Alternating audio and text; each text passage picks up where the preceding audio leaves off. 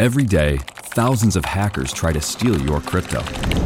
But Arculus uses air gapped technology by forming a protective barrier that insulates you from hackers and secures your crypto.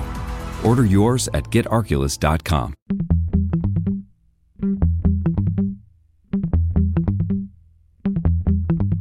You know I'm right. Nick Durst here with Joe Calabrese. And Joe, it's it's a big show. We have one of the faces of Major League Baseball Network, someone who we've both uh, interacted with when we were in the building as well, being uh, employees or former employees. And I'm really excited for this one, Joe. Absolutely. We continue our MLB Network trend here for the past couple of shows. Uh, he's one of MLB Network's longest tenured employees. Uh, he's a guy who knows a thing or two about coming from big families uh, cooperating and working within the confines of big families. Uh, he's a friend of ours, uh, somebody I've gotten to, to meet over the course of the past couple of, of months. Uh, he did a really, really great job this season. Everything under the circumstances. I think the the rest of the crew did really good. Uh, but we're really, really excited to have him, Mr. Greg Amsinger. Greg, welcome to you. Hey, right. Joe, Nick, good to see your faces again. Uh, I'm coming to you from my lair. I, I know, know you know, COVID made a lot of people appreciate what they had, including their houses. So, you know, I love to go have a drink with my coworkers after a show. There was nowhere to go. I mean, COVID sucks.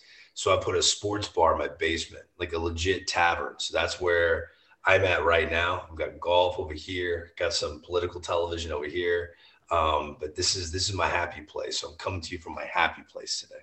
Definitely looks like yeah, something right out, right out of a man cave kind of feeling down there. I like the brick wall right out of a superhero movie, like the Justice League layer right there. It's good, good stuff. So, so obviously, just want to let our listeners know if you have any complaints on this episode, you could tweet Greg at Plesac19. Let him know the, the issues with you have with this episode. Greg, how did that how did that come to be? How did that come to be a running gag on LB tonight? You know, Nick, for years I was um, harassed to get on social media. I've been like in in the worst way. I, I, on television, I am very social. In person, I'm a very social person. But I also like my privacy. I I, I like to not be messed with. Um, so I've never ever wanted to be on social media. I never cared to know what was going on with kids I went to high school with or in grade school. I just never cared. And um, it, because I was pressured by so many people, I was like, you know what? My good buddy Dan Plesac will do anything for a follow. He, he is so obsessed with Twitter and social media that I decided anytime there was a polarizing moment on our show, let me just throw some love towards Dan Plesac. but I only do it most of the time. I only do it when he's not on the show because I know when he's on date night, and his phone starts blowing up with like, "No, Yasiel Puig should not go to the Giants." Like I want him, I want him going. What the hell's going on on my phone right now? Like I like, I like like flipping the script and throwing social media chaos at people when they don't want to be social because that's the whole reason I'm not on it. Who's the better DJ, DJ Paulie D or DJ Danny P? Dude, that guy, I love Dan Plesac. He's like a brother, and I have five brothers. Okay he's like a brother to me. He is straight up bipolar, and I say it in the most beautiful, loving way. He, at, it, when you shows up in the building, when you play golf with him, he is intense. He's serious. He, you know, I'm sure when he pitched, he was the exact same way. He wants to be perfect. But once that red light goes on, I don't know what happens to the dude. He becomes chaotic in the most magical, super live TV talented way. He is a star on live television, straight up comedy. Like he's integrated baseball and SNL skits uh, somehow as a former player. So I don't know really how it came about. We had our director Mark Deaver put up a photo of him, like a DJ turntable, and then we decided to like make a whole reoccurring segment of DJ Dan. And then he's got all these really awkward one liners. Hey, girl, I, I like you a latte. I just all stuff he does. But, you know, at the end of the day, when you're on TV for three hours with DJ Dan sitting next to you. Dan is just a credible guy. And, you know, how, how was it? How was it last week where usually you're in at the winter meetings with Dan and this time you guys are in the studio? Yeah, it stunk. Um, the virtual winter meetings to me was, you know, what we had to do for everyone to be safe. I was worried there wasn't going to be any moves, but there were plenty of news stories to cover all week long. Uh, one of my favorite things to do when I'm at the winter meetings uh, is to kind of mingle. I like, I, I am social in person, just not in social media. And I love correspondents, reporters, beat writers, those people that have their finger on the pulse for all 30 teams. So what I wanted to do is kind of recreate that this last week. And we did sort of like a, a correspondence insiders roundtable. So every single day I had a different correspondent who always covers the beat of one of the 30 teams. And I had four of them at one time and I just pepper them with questions about their team. And, you know, at the end of the day, I did something at the end of the segment. I'd be like, okay, guys, you have to give me one big name that if I told you, look at my crystal ball, San Francisco Giants are going to add a signature name. If there's going to be one who that name would be. So I, I put everyone on the spot. It, it, it, started some like fun, polarizing conversation with fans watching. And at the end of the day, that's what the winter meeting's about. It's supposed to stoke excitement uh, for the upcoming season because everybody's at the moment tied for first place. So uh, it wasn't the same yeah, I think it's uh, it's always fun. I remember you, when you guys were in Vegas, you were doing that blackjack type of thing, which was a, a great segment. And uh, I was expecting you guys to get around the blackjack table. So always some always some fun stuff there. But you know, talking to crystal balls, let's let's go back to your start here. 2001, you graduate wow. Lindenwood University in St. Charles, Missouri. Obviously, you're a big Willie McGee and Cardinals fan, and you work numerous part-time radio jobs while in school and you become a producer for your St. Louis Cardinals and their baseball radio broadcast. How did you get that opportunity, and how awesome was that for you to be working for the team you grew up rooting for? It was a dream come true. Uh, I, I, never wanted to be behind the scenes for my entire career. I really wanted to be a broadcaster, and I just knew that I had to pay my dues and do things that you know I wasn't naturally inclined to do. I, I am not good working with my hands and back in the old days when I still work at KMOX Radio, you had to there was this big grid and you had to like plug plugs into a hole and then another hole and like it's not what it is today. And I work with engineers, engineer the ballpark, engineer back in the studio to make sure we had the audio feed up. That was the most stressful part of my day. I mean, I'm a 19 year old kid. The whole reason I got the job um, was because Bob Costas took a liking to me, who I work with now. Um, Bob would he lived in St. Louis at the time, and he would come in and do an evening special. And he wanted me to produce the evening special, even though he had his own personal producer, Bruce Kornblatt, who I still work with to this day. He's now at MLB Network as well. Uh, but he, he, would give me the guest list, right? So he, Bob Costas walks in. There's a 19 year old kid named Greg Amsinger with chops down to my lip, right? Like I got crazy hair, total college dork. And he walks in and he gives me a, here's his list of guests so I'm calling Arsenio Hall. I'm calling President Jimmy Carter, and I'm calling Joe Torre. So those are my three guests I'm going to call for Bob Costas' evening special. Can you imagine? Right. So I'm 19 years old. I'm just basically plugging in all the carts to play for the commercial breaks. I'm banging on the glass. Bob won't go to break. He just won't go to break.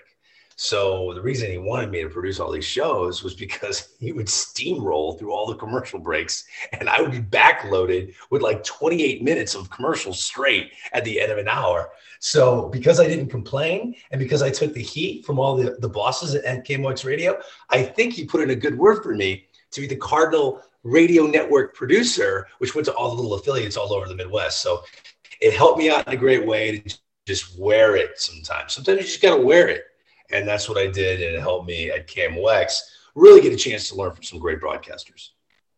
Yeah, I'd say uh, that's quite a trio of names. I don't think you're ever going to hear uh, three big names like that looped together like that. That's pretty insane. Uh, but you grew up in St. Louis. Uh, obviously, the St. Louis is a huge Cardinals town. Obviously, a huge Blues town. The Blues ended up winning the Stanley Cup. Uh, but when you were younger, obviously you come from a big family. What other sports did you like? Uh, what else was really, really popular in your family? I know you played. You're quite an athlete yourself, so go on, share some stuff about that. Too. Oh well, you know, my freshman year, I had a really rough um, football injury and a serious, serious knee injury, and it messed me up really for basketball. Basketball was my number one sport. Uh, baseball, six foot five lefty pitcher. uh, but I actually didn't throw hard, just had more command. Um, I couldn't really hit for power. If you threw it on my foot at a huge uppercut swing, I hit a bomb. But if you threw it center cut over the over the middle of the plate, I was all jammed. I was a complete utter mess. Uh, but basketball, lefty, loved playing basketball. was my number one sport. So therefore, I grew up a big college basketball fan. Loved the St. Louis Billikens, the University of Missouri Tigers. Um, you know, I just I loved all the local sports. And matter of fact, when I was in college, I was the play-by-play voice of an indoor professional football team. Believe it or not. And it's funny because they they signed a bunch of the local college players that didn't make it in the NFL. And I I knew everything about these dudes. I was such a local homer that I knew like Cor- Corby Jones. Oh my gosh, Corby Jones is our quarterback. I remember number seven playing for the Missouri Tigers against Nebraska in the kickball game. So all of these guys, these local guys, I was into it. Uh, I did some independent basketball league stuff where they same kind of thing.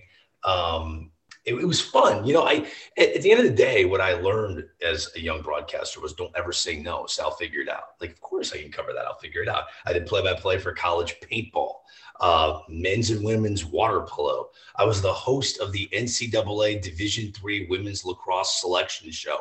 Think about that for a second. Uh, I had a CBS executive up to me and say, "Hey, um, are you interested in hosting the Tour de France?" You know anything about cycling? I'm like, give me a week. I'll know everything about cycling. I'm, I'm in, send me. So I was in France, I was in Europe. I was in Italy for a little bit of that, but I covered every stage of the Tour de France for CBS. You figure it out. You're a passionate sports fan. It kind of bleeds into all the other sports. Clearly, a, one of the reasons I love my job at, at MLB Network is because I'm on for three hours. So whatever your weakness is, it will be exposed. You cannot get away with faking it on MLB tonight. It's a three hour show. Uh, my weakness is pop culture. I don't watch TV. So I really don't watch movies, um, shows, anything that has actors. I can't watch it. I know it's fake. It's, it's the weirdest thing ever. I, I acted in college. I just can't get, I can't sit and watch it. So, a long answer to your twist to it the sport I disliked the most growing up was golf. I thought it was so boring. No one in my family ever played golf. I came from a boring family that that was kind of poor, and we couldn't afford it. And now it's my obsession. I'm obsessed with golf. That's all I want to play. Yeah, you, you mentioned actors. We got a fan submitted question from your colleague Adnan Virk, a good friend of the show, and he wants to know which actor do you think looks like you? He, he thinks Matt Dillon, but some say Vince Vaughn, which is a terrible insult. He says you're much better looking than Vince. this is dirty because Adnan and I just had this conversation in person the other day.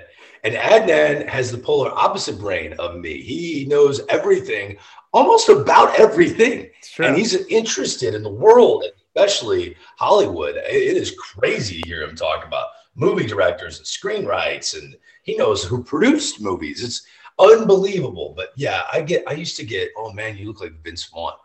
My wife still thinks I look like Vince Vaughn. Every time she brings that up, I think we're in an argument. Like, what in the world? No offense, Vince Vaughn. Love you, man. But I mean, Matt Dillon looks a little better right now. The difference is, is Vince Vaughn is still pretty tall. Matt Dillon's somewhat short. I'm a huge six foot five gangly guy. So I see the, the height connection, but uh, it's a very good question by Adnan. He set me up for this one. I if you take the height of Vince Vaughn, take the head of Matt Dillon, Matt Dillon from Wild Things, that's the Matt Dillon I want. Matt Dillon from Wild Things, then that's that's what I want to look like. Yeah, I, I think you know Matt Dillon is pro- probably the better, but you know it, it, depends on who you, who you want to cast in your life story. You mentioned that you're tall though; it is true, and you you make a lot of these professional former athletes look really short other than maybe like Mike Rupp in the building. So, uh, well, any any, any uh, hesitations by any of these analysts to, to be standing doing a stand up shot next to you at all? Yeah, it's you know, it, I think it's actually helped me in, in a way. Uh, my size literally factually helped me get the job. I'm going to tell you a funny story. Do you guys know who Brent Stover is? He's a studio yes. host for CBS Sports Network. Does a great job. Well, back in 2009, we auditioned uh, for the same spot here at MLB Network. I got the job. I didn't know we auditioned for it. And my boss, who made the decision, Tony Petitti, who's no longer with Major League Baseball, but he was the czar that put it all together. He was very, he took truth serum every single day, I feel like. So he said brutally honest things to you. And I asked him one day, I was like, hey, man, this is after we were all smooth and rolling two years in. Like, why did you hire me? And he goes, why did I hire you? I had a lot, of, lot of talking heads to pick from. Yours filled up the screen. I go, you mean like my personality? He goes, no, no, no, your skull was large. And that's a good thing for an anchor. I'm like, wait a minute. so you picked me to be a host of MLB Network because I have a large skull. He's like, yes. I go, who finished second? He goes, Brett Stover had a nice shaped head, but it was just a little small, kind of a pea head. That was the reason I picked you over him. So I'm I'm interviewed by Brent Stover two years after this conversation. And he's on CBS Sports Radio. He brings me on and talks some baseball. I go, Brent, we have a connection. You're not going to believe this. And I thought he'd laugh at it, but I don't think he thought it was very funny that his pea head held him back from getting a job at MLB Network. It had nothing to do with with his talent. It was literally it came down to the size of our skulls. So I think size has helped me because I do look like I'm an athlete, even though I'm just a host and a talking head. People ask me all the time, "Which team did you play for?" I'm like, "I didn't play Major League Baseball. I'm sorry, I didn't." Like, oh, that's weird. Why they get confused because Harold is tiny. You put him up on a high chair sitting next to me, and they drop my chair all the way to the ground. We're best buds. People, they know he's a baseball player. They just assume I am, but I didn't play anything. I'm just, I'm just a talking head. Takes the saying, "Way to use your head" to a whole new level. There, uh, right? Good, good, yes. gene, good genes there, which worked out. So you mentioned, uh, of course, you were doing some play-by-play for the River City Renegades. Then you're a sports director in Terre Haute, Indiana. COVID 19 is still around, but that doesn't mean the Army ROTC programs are not there for you. Earn scholarships for school and pursue the career you want. The Leadership Developing Army ROTC classes will give any full time student the focus and resources that can open doors down the road. Start sharpening the skills that will carve out your future today. Learn how at goarmy.com slash ROTC. Army ROTC, now accepting college scholarship applications. Visit goarmy.com slash money for college from there, you, you transition and you get, I guess, your first big break, and you're doing CBS College Sports. How did that opportunity come about, and you know, how did you enjoy your your experience there? Well, I was at the end of a contract with Terre Haute, Indiana. They wanted to keep me, uh, grooming to be a, a, news anchor, which was promising, but it was in market 146. So I didn't want to stay there and do that. You have to understand, I was married with a little baby at the time. So I'm trying to make it, I'm trying to get my kids some, some bread. You know what I'm saying? Like I got, I don't want to stay in Terre Haute forever. So I verbally agreed to go to Louisville, Kentucky and be a weekend sports anchor. So I'm climbing up the market ladder. I'm going to go to market 50. I'm feeling good about myself. And then all of a sudden I get this email out of nowhere. Hey man, uh, we want you to come audition soft launch of college sports television. There's no shot I'm getting this. I'm 23 years old at the time. I already heard of this startup network and they had all these legit broadcasters from all these like RSNs that were like MSG that big time that were trying out. By far the youngest dude that was going there. So I I had to like lie to my news director because there was no way they were gonna let me off, knowing they wanted to keep me. So I had to make up some elaborate lie just to leave twice so I get on a plane, fly there. Uh, did a weekend of shows, and I'm sitting on the plane, and you know, we all have these moments where you like, yeah, shot right. This is my shot. I'm looking through all this like women's volleyball information and division NAIA football information. This is all the stuff they're going to cover in the show. And I'm going, you know what? If I try to be good, I'm going to suck. Don't do that. How can I make this easier? What, what how can I get this job? What are the producers going to look for? You know what they're going to look for? I just committed myself to this. They're looking for flexibility. They're looking for someone who as they're as they're trying to roll with the punches of being a brand new startup network, that can handle when things go wrong or when they don't have enough information or when the teleprompter goes out. It's not going to be a well oiled machine. So I decided to go there and I met with the producers. I sat down and they go, okay, we're going to give you about an hour and a half to write the show. And then we're going to go out. We're going to start doing the show. We're going to start taping the show. I could do, I'm good, man. I'm good. And like, whoa, whoa, whoa. You're not going to write anything? I'm like, no, no, I'm, that was my only chance. If I wrote scripts, I can't write scripts with Adam Zucker. I can't write scripts with all these guys who went to great schools and are clever and they can do all this stuff. I, I had to wing it, man. I had to, I had to use my, my radio chops. I had to, you know, just inject personality and be comfortable. And that's what I did. And, and it got me the gig. At the end of the day, caring about what the producers would want. Because if you're scripted, they can't just bail on a story and go to the next thing.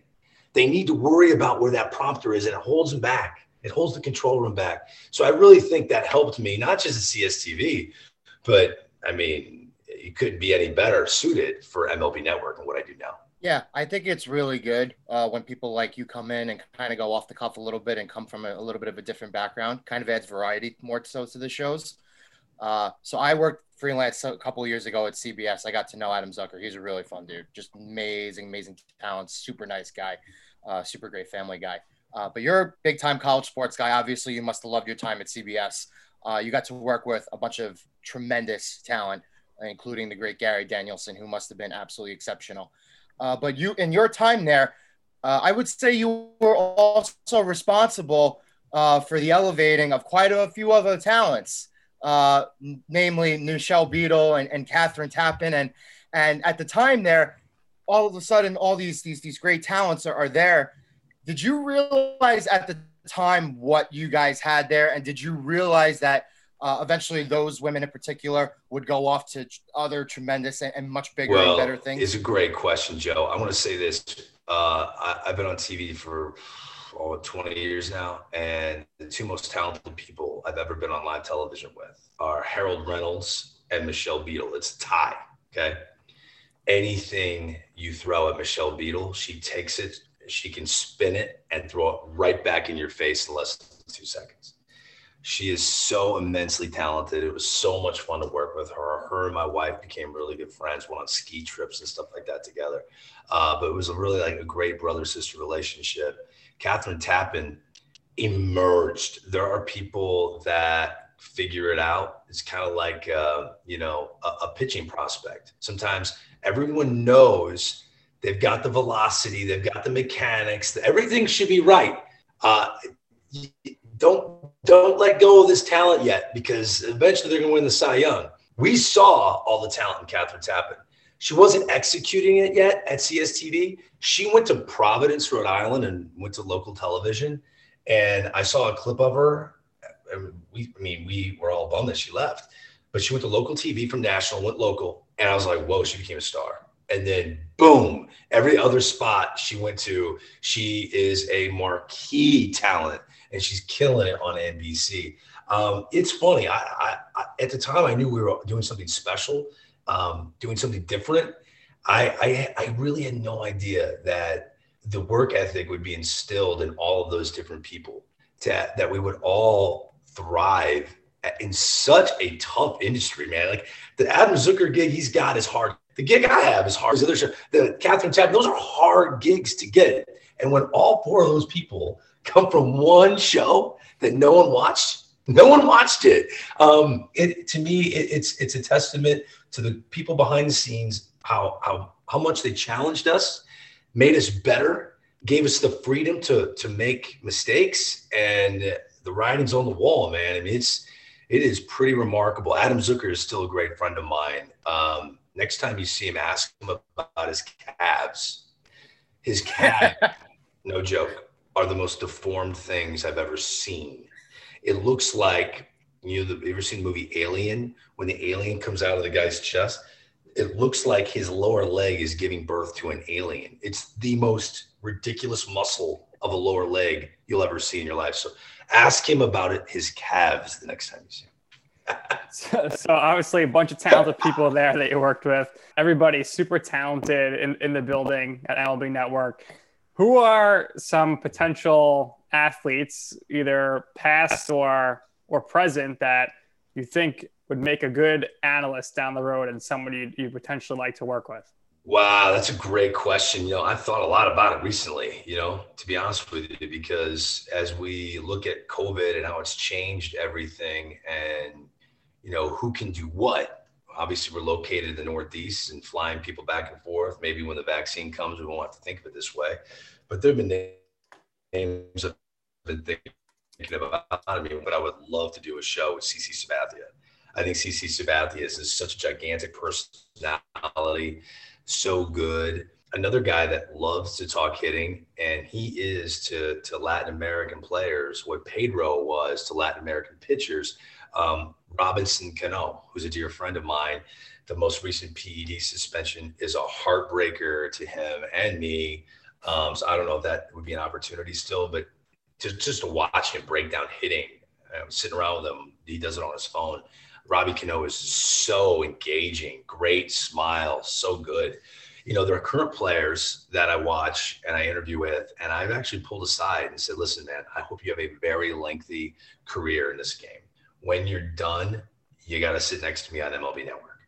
And the two that come to mind, I love Eric Hosmer. Eric Hosmer is just the ultimate guy good dude, leader, grinder, wants to play every day, super talent, looks like a movie star, looks like a superhero, actually.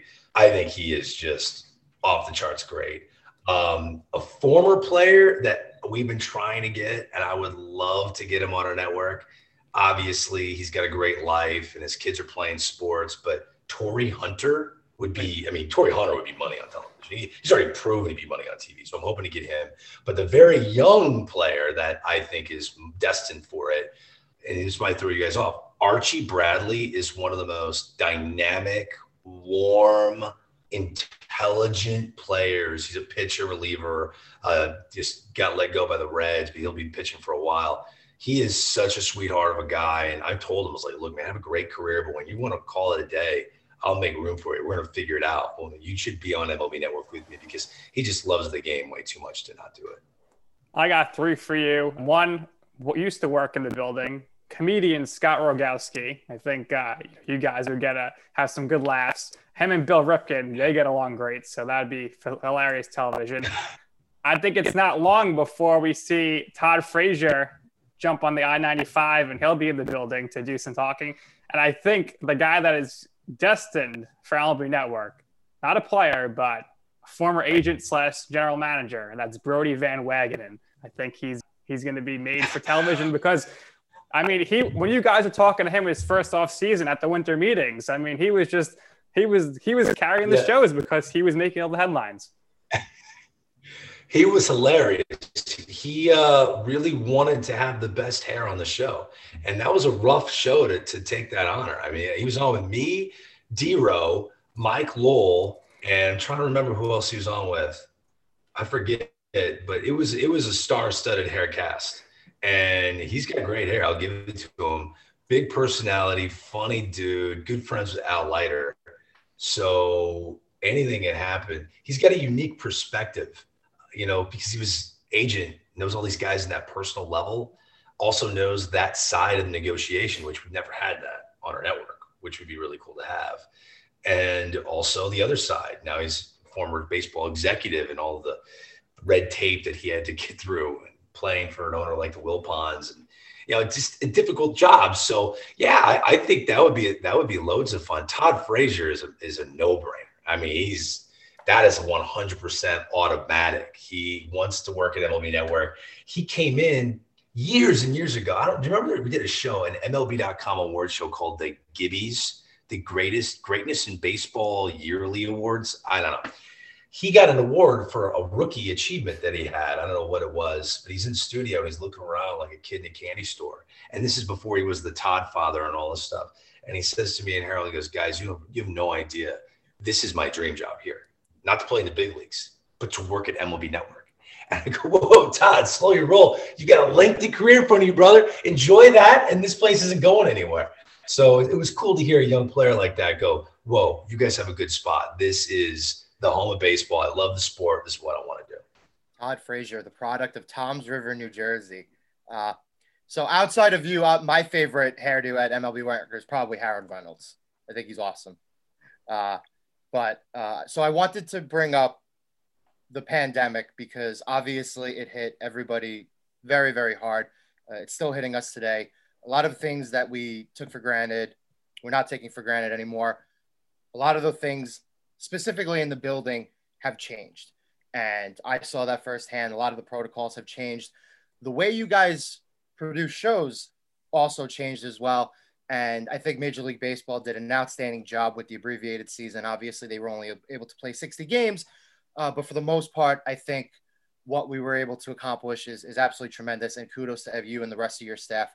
Uh, so for our listeners, just explain the differences between how you did shows for the past uh, three, four months during this year and how that differed uh, from years past. Well, it, look, it's a great question. Every network thought outside the box on this. Uh, I'm sitting in in front of equipment that was set up by MLB Network right now, hand-picked spot in my home uh, that they like. So that this is all for me to be live on television on a whim. Um, so we could do shows. And if we're in another quarantine again, this is where you'll see me all the time on MLB Network. Uh, we weren't the only network doing things like this, but this was part of it. At, at the network, we used to bounce around from building to building. We have two buildings. A lot of people don't understand that we also run the NHL network.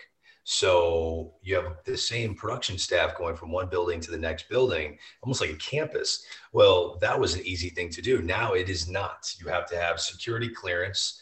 Um, they have to take your temperature, masks on at all time. When you cross buildings, you have to go through it all over again. Um, it, it was a challenging time. I think what it did is it taught us and all of sports, the entire sports industry, that the way we thought things had to be don't necessarily mean they have to be that way anymore. There was never a day before 2020 that we thought that the majority of Americans would be okay with play by play broadcasters and analysts not being at the venue.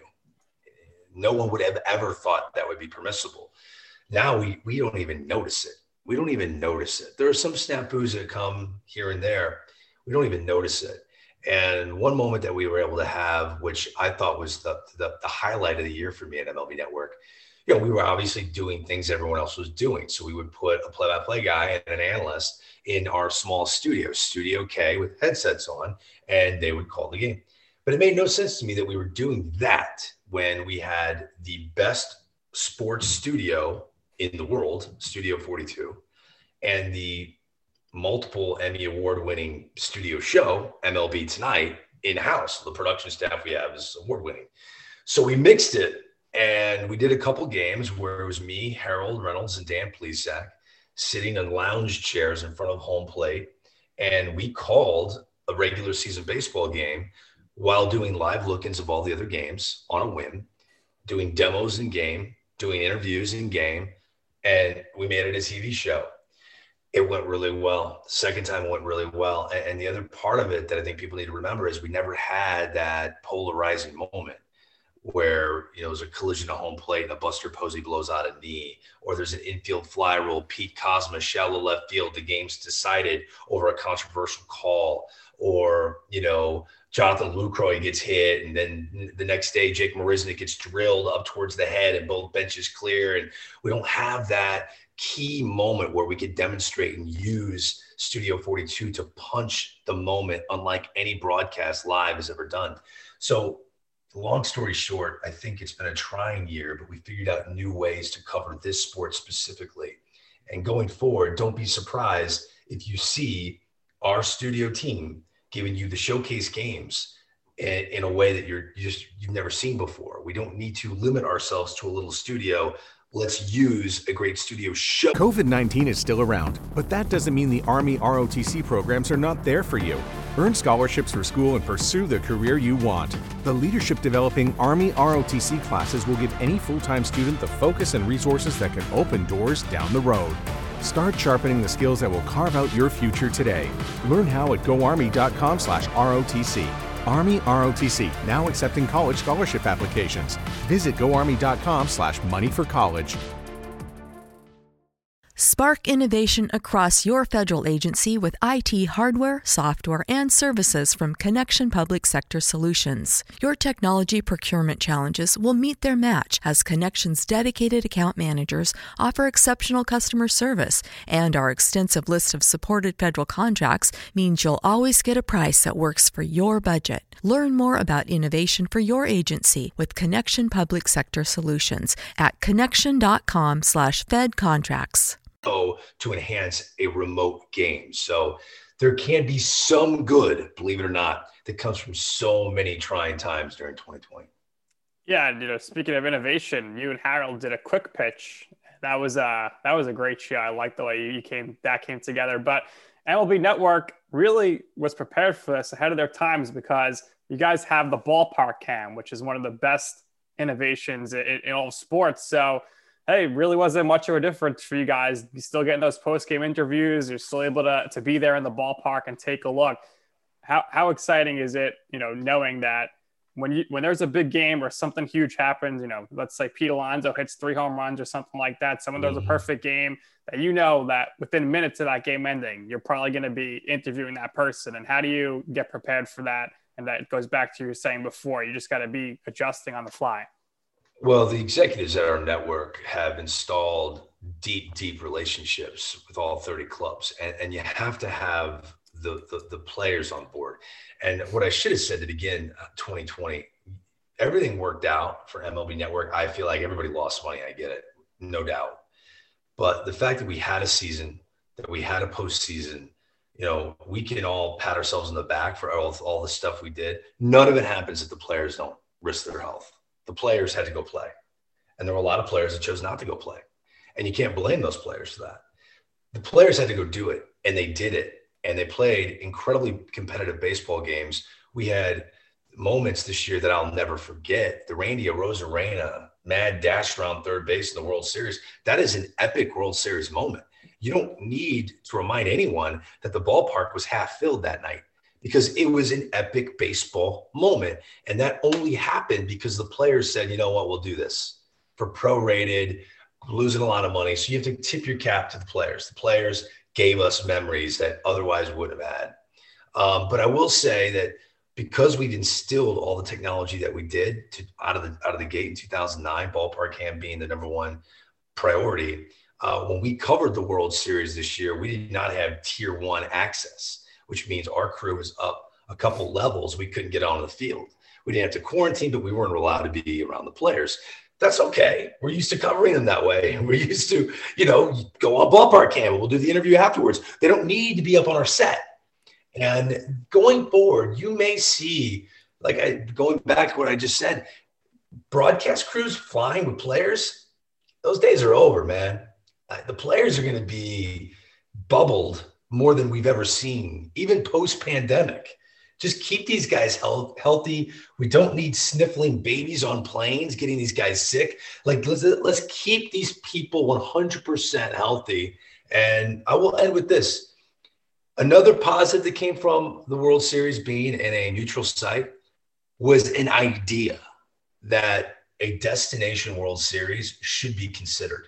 I really believe baseball is missing out on events, on owning 10 days that they otherwise have never owned. Yes, they want to cater to the two fan bases and those markets because if it's a Yankee Stadium, you want to see the Bronx and all those people going crazy. But they're doing that in 45 degree weather. We don't need baseball played one way all year. And then you get to the most important games and you see someone's breath on the mound. It's ridiculous. I like the idea. Going in, I didn't. But a neutral site destination World Series, I think could be a huge moneymaker for Major League Baseball. And it gives people so many different Super Bowls to go buy tickets to. The immediate comp goes to the Super Bowl. Oh, have you ever been to a Super Bowl game? You see a bunch of people there that are loaded with money. They care less who wins the game. Do you have potential seven games? I don't think that would be the case. The fan bases travel well between the two clubs, the Rays and the Dodgers. And I think it's something we should consider destination World Series. That is something that comes up every now and then. Yeah, you're you're really the first person who's really advocated for that. You don't really hear that opinion very often. I think it's very very shocking uh, for me personally. I don't disagree with you. Uh, I think they tried it. Um, they tried the home field advantage thing with the All Star game, and obviously it never panned out, right? And ultimately, that idea proved to to not really be uh, something that that really picked up over time. Uh, but I do think a neutral site World Series is not the, the worst idea in the world, and, and considering the potential financial benefits of it, uh, very interesting. You know, first person who's ever come on the show, uh, probably one of the first prominent personalities who works there, who's been an advocate for that idea. So, uh, you know, kudos to you for putting it well, out. Thanks, there. Joe. I have a lot of crazy ideas. I like the extra inning rule, having a player at second base. I like that. I, I can do one better. I think starting in the 10th inning of every game, let's utilize the most exciting play in baseball more. And that is an inside the park home run. So starting in the 10th inning, you get two outfielders. You only get two. Don't put a player at second base, put two outfielders out there. And then you'll have Yadier Molina hitting one down the right field line reversed home as a walk off inside the park homer. Sign me up. Sign me up. I got a ton of them, man. Ah, I, I, I might have like 30 ideas that I think would. I, I hear Brian Kenny screaming right now at your, ideas. I don't know if he's going to like that one too much. BK, you, you spoke about neutral site uh, World Series. That could also give it an opportunity to explore some expansion because you could put the World Series, you know, anywhere. You could put it if you wanted to put it in. Uh, in Omaha where they do the College World Series. You want to try doing something in Nashville. You want to go in Las Vegas if there if there's stadiums there. Because it, it, I just want to get your thoughts now on potential expansion. We saw Dombrowski just get hired by the Phillies, but he was trying to get baseball in Nashville. So do you see in the next ten years or so any expansion happening? Yes, I do. Uh, I think Nashville, all signs point that Nashville would be a destination, but Dave Dombrowski left for a reason. To me, that's a sign of what's the likelihood? There are two things that need to happen. Well, relocation obviously is the first hurdle in all of it. Where are the Oakland A's going to play? Where the Tampa Bay Rays going to play? Um, if they stay in those locations, then you go to expansion. I, I don't think in 10 years it's possible that the city of Montreal doesn't have a team. You have to put a baseball team on that side of Canada. You just have to. It's a gigantic media market. Unfortunately, it was branded by a terrible ballpark in a bad location of the city. So, if you've ever been to Montreal, you realize it might be the most diverse, beautiful culture. You, you think you're in Europe. It's an amazing location to expand baseball to have just one team in Canada is not good business. Rob Manfred's obsessed with putting another team in Canada, and I think Montreal is a lock. The other option here, which you got to consider it because the commissioner is into it. No one has tapped into Mexico City. Not one of the major American sports have done it. And it's a sport that's wildly popular, and you've got so many people there and that city is so gigantic you got to consider the financial impact of it all. Now what do we see when you have you know currency issues? You have to pay 80 million dollars to get russell martin on the back end of his career if you're the toronto blue jays. You have to overpay for guys right? Mexico city would have to overpay significantly to get any free agent to go there. That is a that is a reality of the situation. But there's no doubt the commissioner wants to make baseball more global. You'll see more exhibition games in London and things like that. He wants to branch out, make more money from different audiences. And I, I don't think Nashville is as, is as much of a slam dunk as people think it is. Great city, trending in the right direction, no doubt. But man, oh man, I, I, knowing the commissioner the way I know him, if he had it his way, it'd be Montreal and Mexico City. Yeah, I think those two cities present a, a tremendous opportunity to grow the to grow the game, and and I think the NFL uh, more so has really understood the potential that Mexico City can bring. They've had their games in, in Mexico City previously, and and obviously they would need a new facility to be built uh, in order to to, to really uh, hammer home and and really solidify what they're going to try to do. But uh, again, also great points as well. Uh, I wanted to go back just for a second to the people that you work with because the people in that building are absolutely tremendous. And this doesn't even, we didn't even get to touch on the people who are operating all the equipment, uh, the people who work behind the scenes, uh, your producers, your, your stats, and your research guys. Uh, is there anybody in particular that comes to the top of your head who's been absolutely instrumental in your success over the course of your 11 years at the network?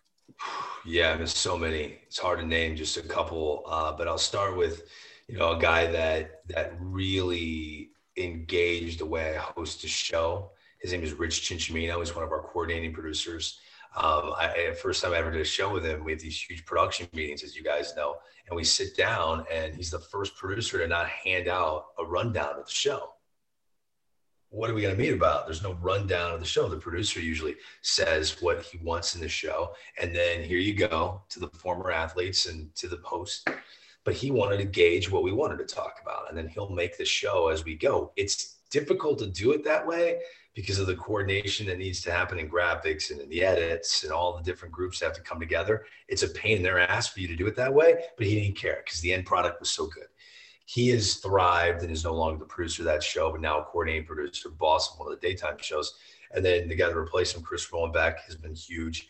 We found, you know, Chris Rollenbeck evolved. Now he's the coordinating producer. He's the boss of our late night show. And Chris Collins is our new producer. He's unbelievably creative. Um, he sends me text messages, some crazy shenanigans he wants to do on TV, which I absolutely love. Our director, Mark Deaver, is obsessed with baseball um, you know, he named his kids Gehrig and Aaron. That's all you need to know. Those are his kids' first names.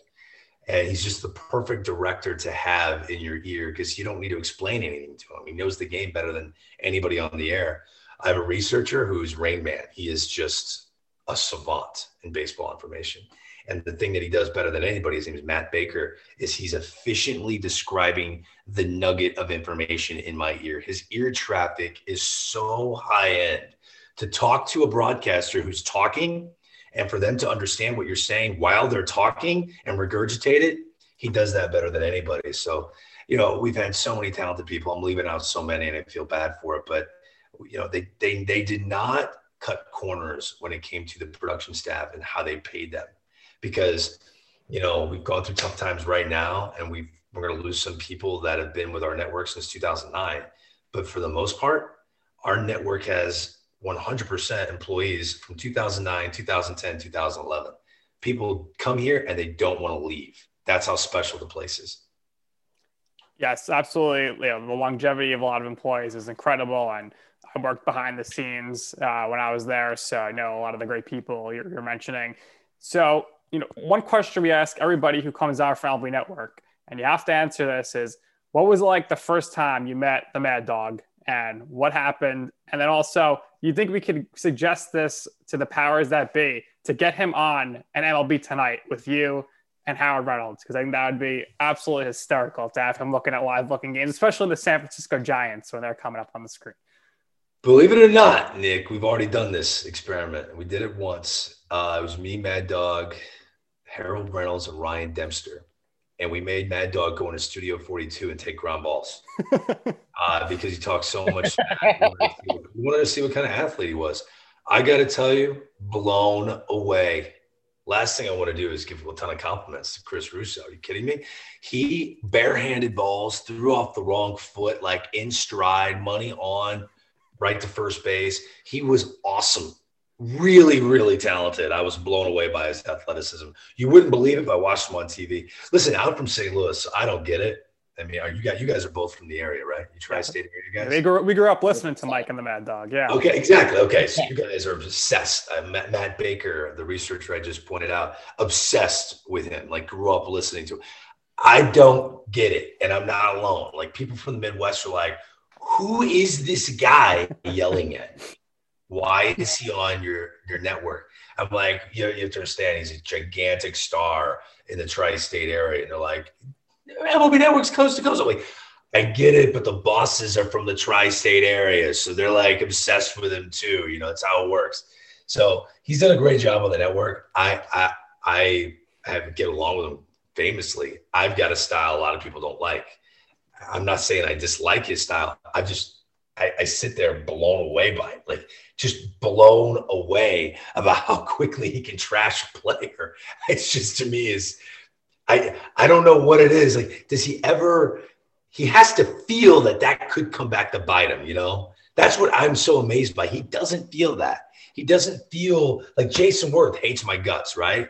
And we don't get along. But I know when I say something about him, I can feel that he's watching me. Mad Dog doesn't have that sense. He doesn't feel that these athletes that he is trashing watch him. So God love him. Good for that. That's a great talent to have. Um, but what a run. What a career he's had. It's it's been remarkable. Yeah, next next time you're really listening to Mad Dog, you gotta pay attention to this. He always, when he's talking about a person, he always gives two compliments and then he throws in like one negative thing. So he'd be like Jeff Bagwell, great power hitter, tremendous leader, weird batting stance though, but that he always he always does that in every single person he talks about. I love all of you young guys that are obsessed with the way he does his job. That means he did his job the right way he's consistent and young people want consistency because just like what you just pointed out that is something you look forward to. Hey hey hey hey joe listen to this. He's about to slam jeff bagwell. Oh he just did it. He his delivery is like a song and you guys are all abiding by it. You love it and he's got a cult following because of it yeah i think more so than anything guys like nick and i we want people who are genuine that's yeah. number one and and i think that's probably the biggest point out here. And and when we watch you and a bunch of other guys there, you're all genuine. You're all who you are. You don't put on a, a, a mask for anybody. Uh, you all do the best job of being yourselves, uh, and that's and that's really tremendous. So, and it's a testament to you and the rest of the people that work there. Uh, I always ask this for most of the guests that we have, Nick and I. Uh, what was the best piece of advice that you've ever gotten that you use in your day to day life today? That's a great question. The best advice I've ever been given, I tell any uh, group of college students that ask me this question. His name is McGraw Milhaven, top notch broadcaster. He still works in the St. Louis area. I told him and his co host, I was producing their show, that I wasn't staying at KMOX and that I was, I got my first TV gig in Terre Haute. And this would be my last day working with him. And he shook my hand. He goes, Wow, you did it, man. Welcome to the club. You're, you got inside the you got inside the door. Now do me one favor. And I go, okay, what's that? He goes, every day you wake up, believe that you're going to fail. You're, you're fired. Every day you wake up, you're fired. It hasn't happened yet, but you're fired. So, in an industry where everyone tries to coach you, where everyone tries to give you advice on how to do your job, everyone from Twitter followers to executives to co hosts to producers, when everyone's trying to help you do it your way, just believe you're fired anyway. Believe your career's over anyway. It's over. So you're really going to have your last show doing it the way Joe wanted me to do it or the way Nick wanted me to do it. If I want to fail anyway, go to my way. It's my way or the highway. I had a producer brand new, year two, MLB Network. Now, the way I hosted the show was very different than everyone else. And you guys know this. I give my opinion. I didn't play Major League Baseball. I know that pisses a lot of people off. That's why I do it. You know, I don't. I want to do a show that people remember, not not that everyone just gets along with. I don't want to be elevator music. Oh, that was so wonderful. I my biggest pet peeve is when a host when an analyst asks a host, "What do you think?" and the, and, and the host goes, "No one cares what I think." What, dude? You get paid to talk into a microphone. Someone is giving you money not to build a shed in the backyard, not to fix the plumbing, not to drive me anywhere. They're paying you money to talk into this thing, and you're going to sit there on TV and go, "No one cares what I think." Well, you just cost yourself some money. I don't look at it that way. I I look at it this way. I'm I'm failed anyway. It's it's going to be over at some point anyway. I'm going to do it the way I am entertained by. It. And I had this producer walk in my office, fresh from ESPN, and he goes, "Hey, uh, very nice to meet you. My name's blah blah blah. I've got one piece of advice for you. I just I, today's my first day. I was in the control room. One piece of advice for you. Um, just tee up the analyst. No one, no, no one cares what you think. Just tee up the analyst. I go, oh, that's cool. I go, I know you're older than me, but I've got one piece of advice for you. Don't ever walk in my office again and give me advice I didn't ask for. Don't ever do that again. Matter of fact, if you think you're so powerful, do me this favor. Walk up to the boss right now and go, all right, it's either me or him. It's, it's either me or Amsinger. I can't work with this guy. If you think you are, you know so much more and you're so brilliant, you go do that right now. I was so mad. I was so mad. But this is the, this is the advice. You can't live your life disingenuously taking and heeding your own advice. You got to own it. You got to live it. And when McGraw Milhaven said, you failed anyway, your career is the way you want it to be, man. Don't, don't be a phony. Um, best advice I've ever been given. So I, there, there are other pieces of advice to go be poor. If you want to be on television, go be poor. Go to a small podunk town, make 18 grand a year. Your parents could be like, wait a minute, four years of college, you don't have health benefits. Yeah, yeah, yeah, I know it sucks. There's a lot of different uh, layers of advice out there, but you know, the McGraw Milhaven advice sticks to me to this day. We're going to start wrapping up here in a bit, but I wanted to also bring up something else to you that I think was very, very important. And it's something that is kind of becoming a little more prevalent in baseball. Uh, so when the Yankees were playing the Rays in game two, uh, obviously the Yankees were set to start Deivi Garcia, pulled him early, brought J.A. Happ in the game. I came up to you and Harold when you guys were in the studio, uh, when you guys were outside getting ready to go back in, and you both were absolutely adamant that the Yankees totally blew this situation, mishandled everything. I remember this. My, remember my point to you was that Tanaka needed the extra day, and it ended up, ended up mattering because they lost game three anyway, and the Yankees may not even bring back Tanaka.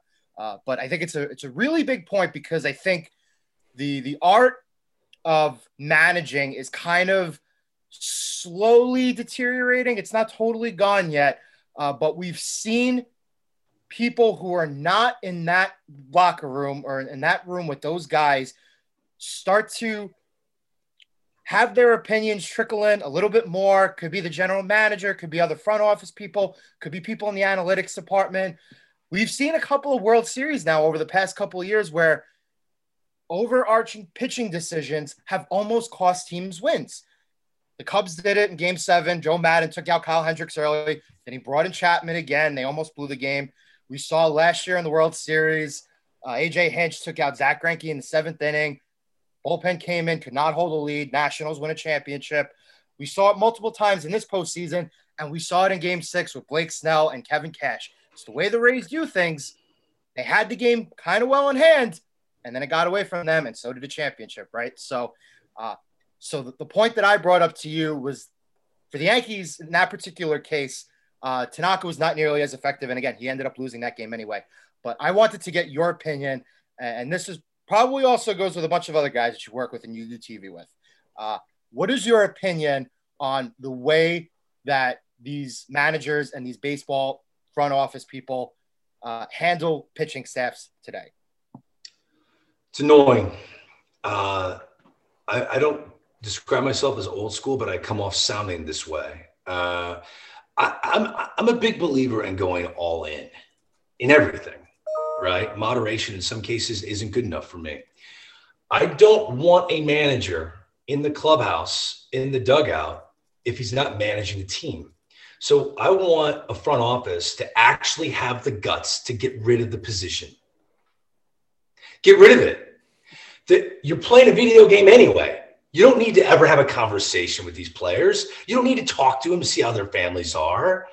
If they're just robots, then use them that way. If you're not going to use the human that's in the room with the humans playing the game, if that experience there is obsolete, then get rid of the role. Go all in. Be the first front office that doesn't want to talk to the players, that has no interest in it they're all flawed anyway. They're humans. So, yeah, the Yankee game upset me because they're rolling. They look like the best team in baseball. At the time, they were. There was no playoff team hotter than the New York Yankees. But because no one's in the room that's making these decisions, no one's feeling the energy, the bravado, the confidence that these Yankee players have after beating the bag out of every single team they played they start from scratch every single day and they're starting from zero from every single day so the the whole competition within humanity has been eliminated so the team playing the new york yankees just got their brains beat in don't feel like it now the next day because the yankees are panicking and they're throwing a rookie they're trying to go oh we don't like our chances today because the numbers from three weeks ago say this about masahiro tanaka it's ridiculous Kevin Cash is going to wear it. He'll wear it forever. That this is the way he bought in, right? He bought in. This is what he does. BS. Love Kevin Cash. American League Manager of the Year because he wears it more than any manager. That was a terrible baseball decision. And in some ways may have helped baseball in the long run for a couple of reasons. If the Rays win that game, we might not have a game seven for a week and a half because of Justin Turner shenanigans running on the field with COVID. That's number one. Number two, we finally had that moment where I think America said we've had enough. This is ridiculous. I interviewed Mookie Betts right after the Dodgers win the World Series, and I go, Mookie, you're over 0 for 2 with two strikeouts in this game. You see Blake Snell coming out in the sixth inning. You're due up next. What are you thinking? He goes, I said, thank God. So I know front office guys know more about baseball than Mookie Betts.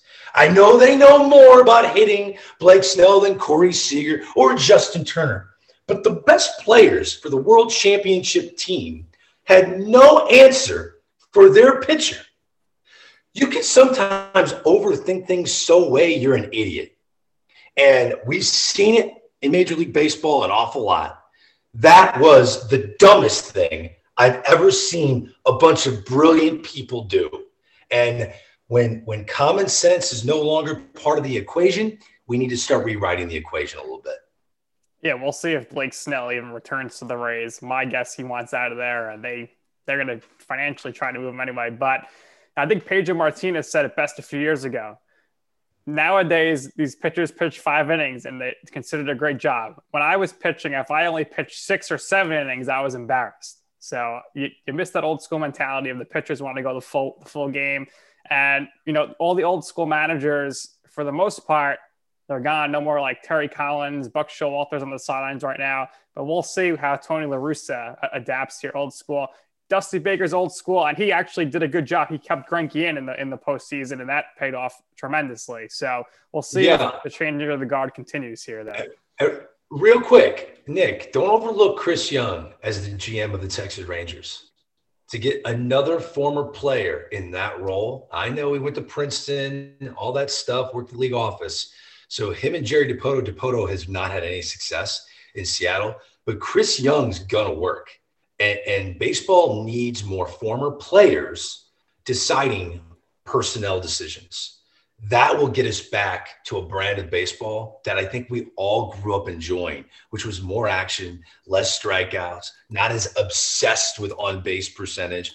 Awesome. Adam Dunn's on base percentage is great. He's not scoring on, on a gapper, dude. He's not getting to third base possibly. So we need to get back to a more athletic version of the sport. And I think having front office guys like Chris Young are going to help us get there. Maybe we'll see Curtis Granderson running a team one day. Makes sense to me, right? Absolutely.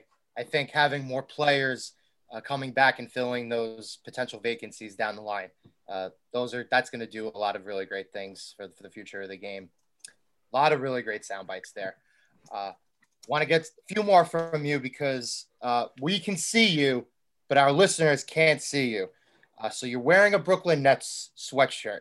Nick and I are huge diehard fans of the Knicks. That's our team. The Nets are your adopted basketball team. Uh, you're a huge basketball guy coming from the Midwest. That's the team that you came for here. So that's more than fine. You got Kevin Durant to look forward to. You got Kyrie Irving to look forward to. Before we started here, you told us a really, really uh, tremendous story, uh, personal connection uh, with Kyrie Irving and why your your adopted team is the Nets. So please share that with our listeners because I think that was a really, really great story. Yeah. So uh, Kyrie Irving uh, attended my daughter's high school for two years, Montclair Kimberley Academy, and won a, state championship his sophomore year. Then he transferred to go and play against a higher level of high school basketball. It worked out. Went to Duke, really didn't play, but then became a number one pick to the Cleveland Cavaliers. Uh, but when you go into the MKA arena, um, it looks like a little miniature arena. Uh, you see all the thousand point scores. It's like a banner, and there are a few girls, a few more boys. Kyrie Irving, there's the next person to get a thousand points, their name will go underneath Kyrie Irving's name. My 17 year old daughter, who I'm so proud of, her name is Vanessa. She committed to go play Division three basketball for Colorado College recently. Um, she's only a few points away from getting to a thousand points, and her name will be below Kyrie Irving's at MKA. So, God willing that um, COVID doesn't debunk the whole high school basketball season because that would be really sad. But as it stands right now, if there is a season, it looks like there will be. She's going to be in line to do that, which is really cool. Another reason why we love, love going and cheering on Kyrie Irving. That's a tremendous accomplishment. I'm sure she's very proud of you. Uh, I'm sure you're very proud of her. And we are so appreciative that you took the time out to come do with us today, Greg. Uh, you're a tremendous person. Hopefully, baseball starts on time. Hopefully, everything uh, continues trending in a positive direction. And, and I think it will be over the course of the next couple of months. So, can't wait to see you again once we get back rocking and rolling. We always give our guests here the last words. You're more than welcome to share anything else that comes to your mind. If you want to promote anything, please go right ahead. We really, really appreciate you coming on, uh, continuing the, the MLB Network trend here on the show. We would love to have you again. You are so awesome. You are so genuine. Uh, you always speak what's on your mind. A lot of people appreciate you for being exactly who you are. So, really, really would love to have you come on again. But last words are all yours. Thank you again for coming on. We really, really enjoyed this. Well, I, I will say this I have nothing to promote. I'm a fairly simple man. Um, I will say uh, that watching two young guys who have busted their butts in this business already at a young age and do something like this because you guys are obviously friends and you have fun. The passion that both of you have to do this just oozes off the Zoom screen to me. And a work life balance is very important to have if you want to be a happy 55 year old man. I'm not there yet, hopefully someday, but of the 55 year old men that I know, they have a great for your age. they have a great work life balance. But that work life balance, if it's 50 50, you should also enjoy both 50% equally. And people chase money too much, unfortunately, in this industry. Don't let that get in your way. You guys love this industry. Anyone that loves this industry and they want to work in it, don't be discouraged by paychecks right away and look over at your buddies from college that are pharmaceutical salesmen and they're like rolling in it, driving in Mercedes Benz and stuff. Whoa, whoa, whoa, whoa, whoa. That, they end up being jealous of you in the long run. They end up being jealous of people that wake up every day with their tail wagging to go to work. So stay on this path. You guys are talented dudes. You love this business. Keep doing this. It's going to pay off in a big way. Thanks, Greg. Really appreciate it. And for all our listeners out there, you know, Greg, he's basically the chairman of the board at MLB Network. And just like Frank Sinatra, he did it his way. So for our very special guest, Greg Amsinger, and for my co-host, Joe Calabrese, I'm Nick Durst, and this has been You Know I'm Right.